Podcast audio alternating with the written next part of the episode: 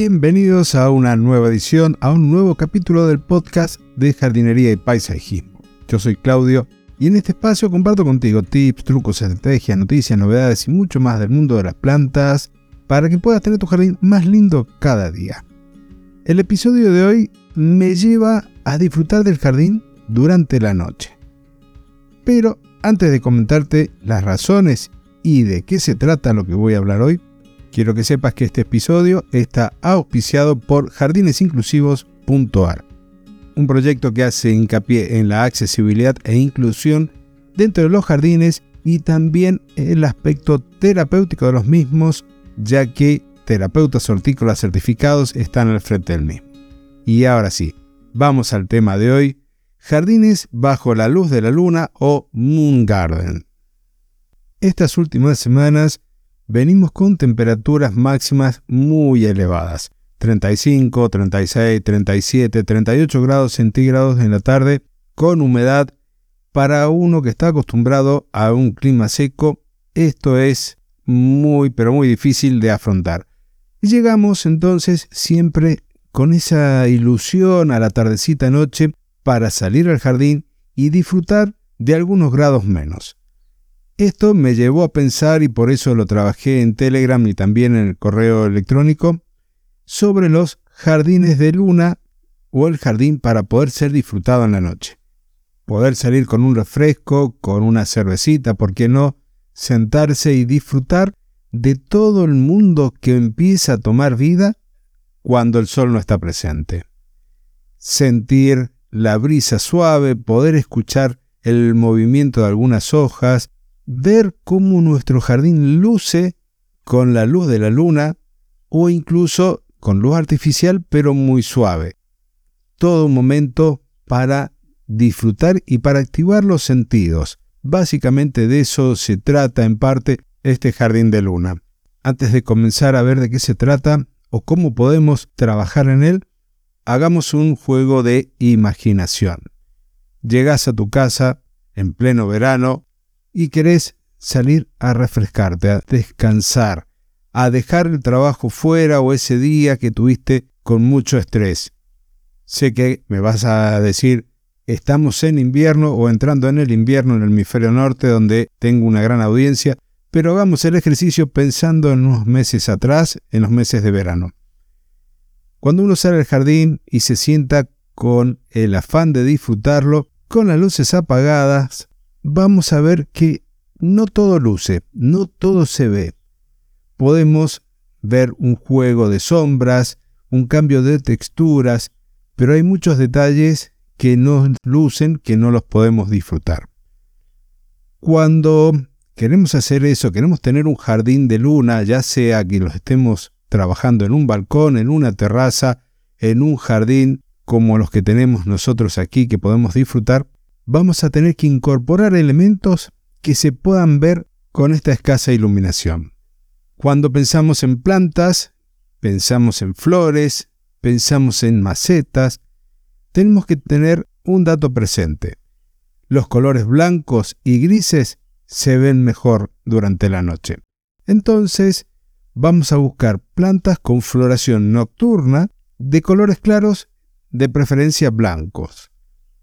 Cuando incorporamos objetos como un banco al que vamos a ir a sentarnos, como pueden ser macetas o contenedores, lo ideal es que tengan también este color que va a ser el que más refleja la luz lunar y resaltarán en la oscuridad de la noche. Como también las plantas que florecen de noche, en muchos casos son enredaderas o trepadoras, posiblemente sea buena idea utilizar estructuras para que éstas crezcan como un entramado de tablas, de madera, de cañas o incluso en una pérgola. Con respecto a las macetas, si tienen estos colores claros, nos permitirán jugar con formas y tamaños distintos. Pero veamos ahora puntualmente algunos aspectos. Vamos con la iluminación.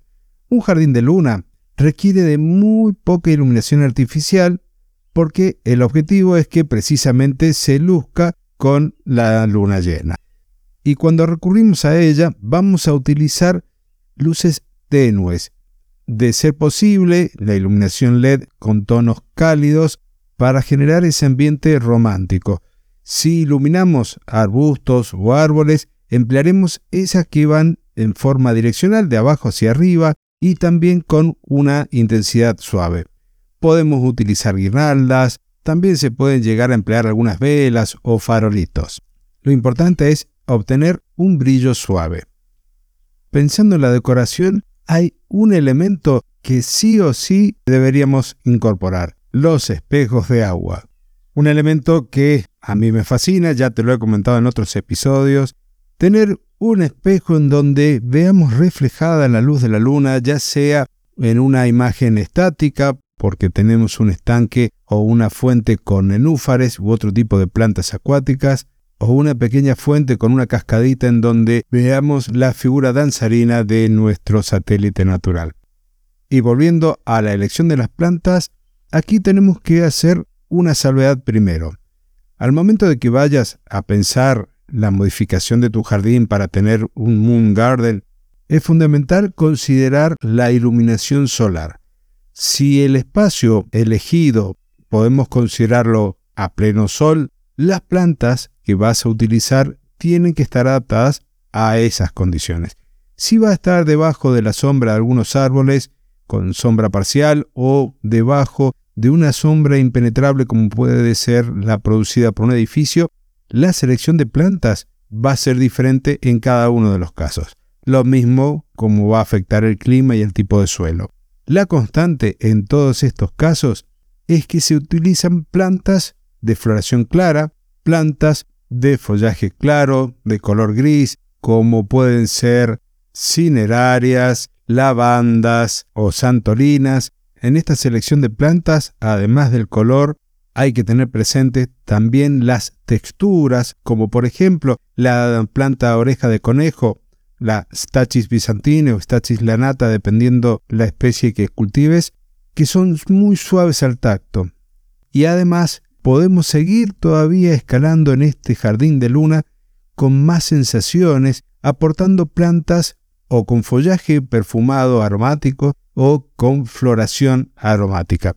Si el espacio del que dispones no tiene mucha luz solar directa, podés recurrir a plantas de follaje variegado, con hojas con bordes blancos, con bordes amarillos, con franjas o con nervaduras claras que también se van a lucir en tu composición.